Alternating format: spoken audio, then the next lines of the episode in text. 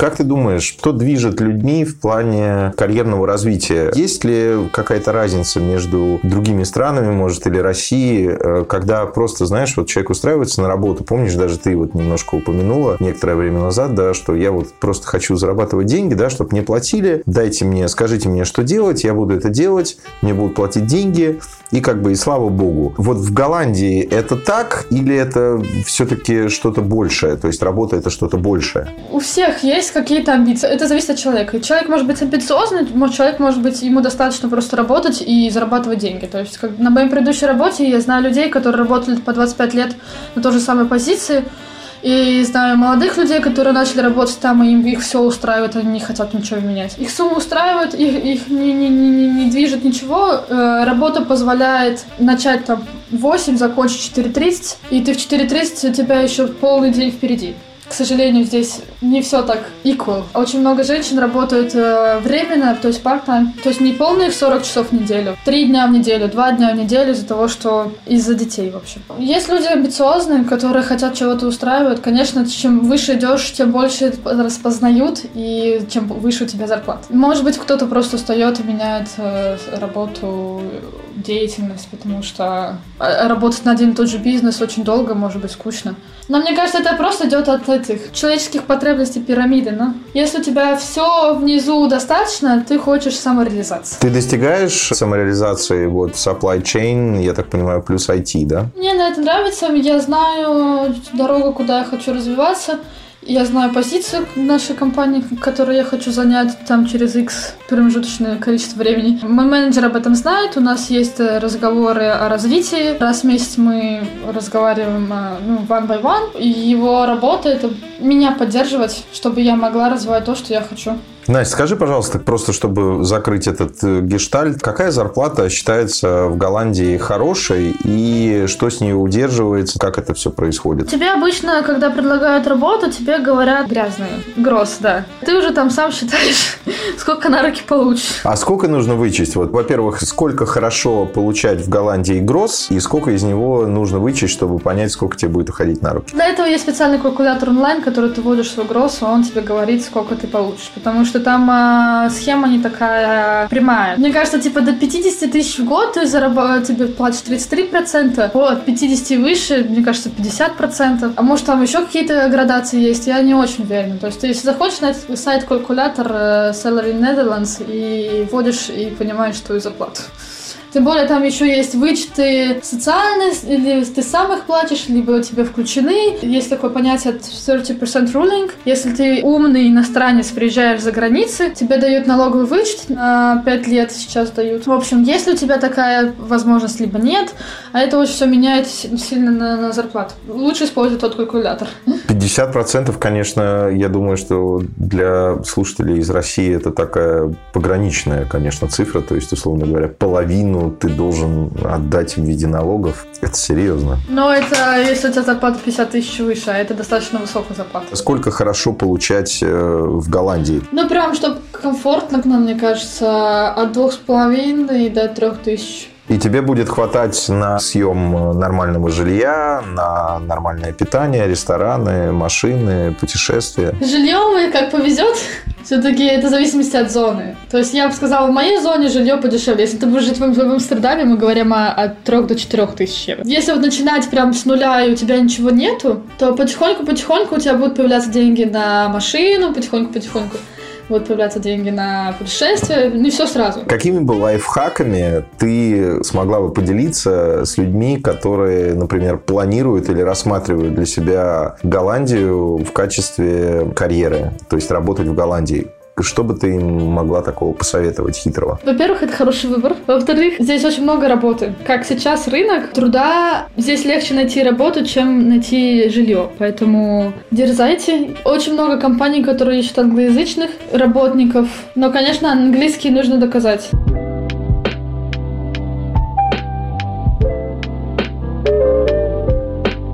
Хочу с тобой, Настя, поговорить немножко про корпоративную культуру. Имеет ли это место в тех компаниях, в которых ты работала в Голландии? Какое место занимает корпоративная культура? Из чего она строится? И вообще, насколько уделяется какое-то внимание вообще там миссии, ценностям?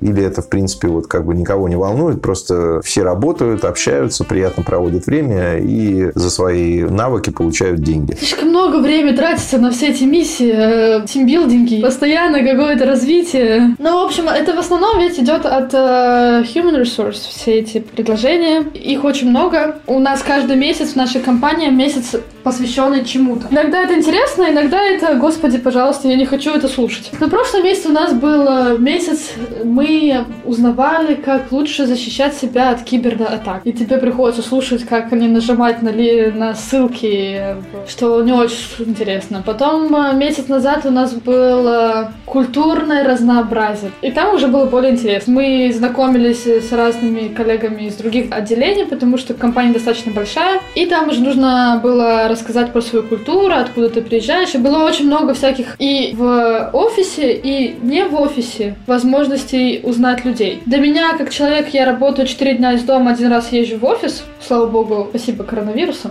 Очень интересно узнать других людей из других э, отделов, чем они вообще занимаются, Почему нас так много? Для меня, как supply chain, это мы, производство, потом мы доставляем, эти продают, эти маркетинг. Все, кто остальные люди? А кто эти люди вообще и зачем они нужны? Для чего они? Ну, фармацевтическая компания, там же очень много э, research and development, там очень много людей, которые все должны контролировать по законодательству, которое меняется раз в неделю. Слушай, а у тебя, кстати, эта компания э, исключительно нативно голландская или это представитель представительство? Это американская компания, которая продает э, медикаменты. Они, она производит и продает. Но медикаменты они для тяжелобольных. Это не таблетки от головы. Настя, у тебя какой план вообще по этой компании? Я имею в виду в плане карьеры. Э, куда ты стремишься и куда ты хочешь прийти и через какое время?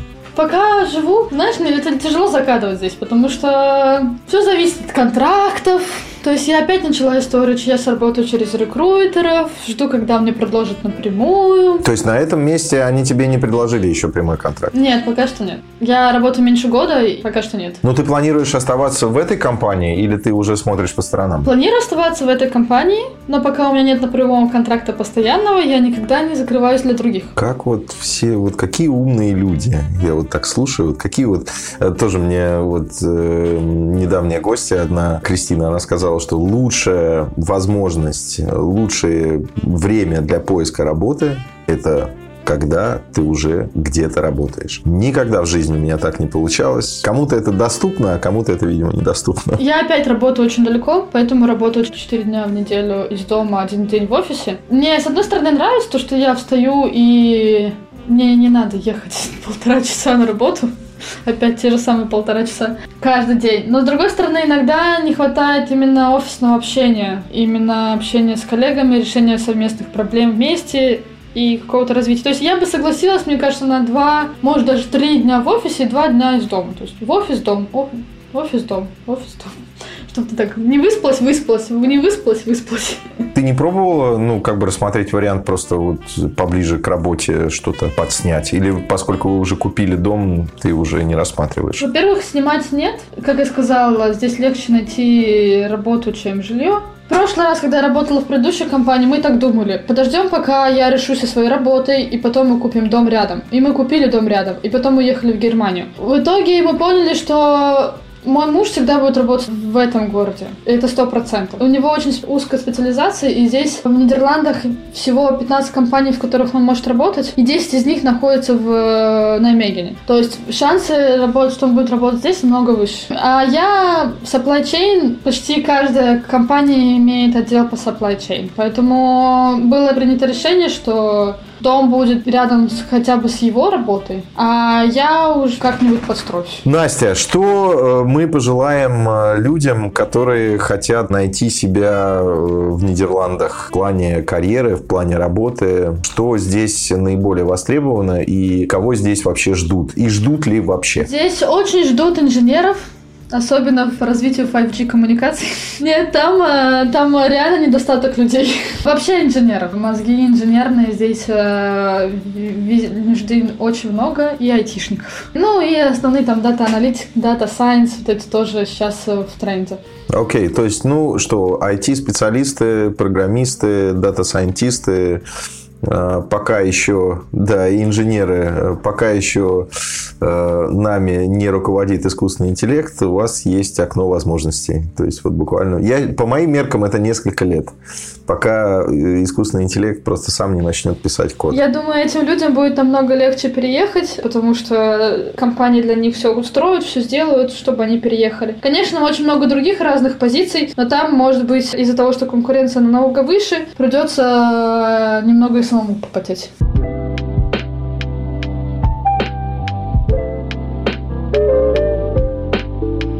Почему женщины мало работают? Сколько это мало работает? Здесь нормальная тенденция, что женщины работают по 2-3 дня в неделю и не полностью 40 часов. Здесь запрещено спрашивать, э, когда ты собираешься рожать. Во-первых, меня никогда не спрашивали, потому что, смотря на мой возраст, 26 лет, они даже не могут представить, что я уже думаю о детях. У них там до 30 вообще не рассматривают. Во-вторых, э, они не спросят этот вопрос, потому что женщины, э, декретный отпуск всего лишь 3 месяца.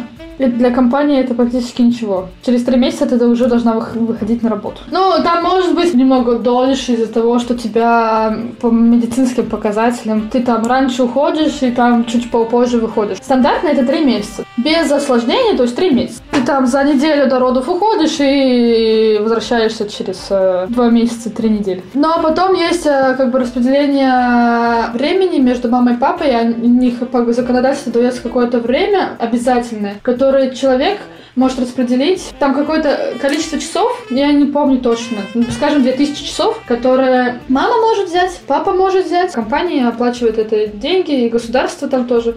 По уходу за ребенком, да. То есть это папе достается всего лишь неделя после родов официально. У некоторых компаний даже один день, но обычно в нормальных компаниях дается неделя. А, и потом эти часы ты можешь распределить аж до 8 лет, пока ребенку не станет 8 лет. То есть обычно то у меня коллега брал э, по один день в неделю за эти часы. Скажем так, по этой причине многие женщины работают. Во-первых, эти садики для младенцев, они очень дорогие. И цена может доходить до полторы тысячи евро. В зависимости от сколько времени ты хочешь его там оставлять. Но если ты будешь оставлять его каждый день на 8 часов, это будет доходить до полторы и выше, потому что они очень дорогие. На один человек может максимум трех младенцев иметь. Поэтому, а когда уже взрослые дети, на одного человека взрослого приходится там 8-10 детей. И из-за этого женщины уходят с работы и сидят больше дома. Может, они организуют там садик бабушек, дедушек, родственников э, два-три раза в неделю, которые они работают, а все остальное время они берут и не работают. Именно из-за короткого э, времени, то, что maternity leave, декретного отпуска, и из-за того, что цена таких вот э, садиков, она не выноси... огромная. Слушай, ну а ты можешь, в принципе, э, какую-то имеешь возможность просто продлить, сказать, что, ребят, ну, тебе бы, мне бы хотелось минимум полгода? Ну, я еще не познавала. Я знаю, что люди это делают. Каким образом, я еще об этом не узнавала. Это то, что я сейчас изучаю через коллег, друзей, то, что уже в моем возрасте мои коллеги, друзья начинают заводить детей. Я все больше и больше узнаю об этом.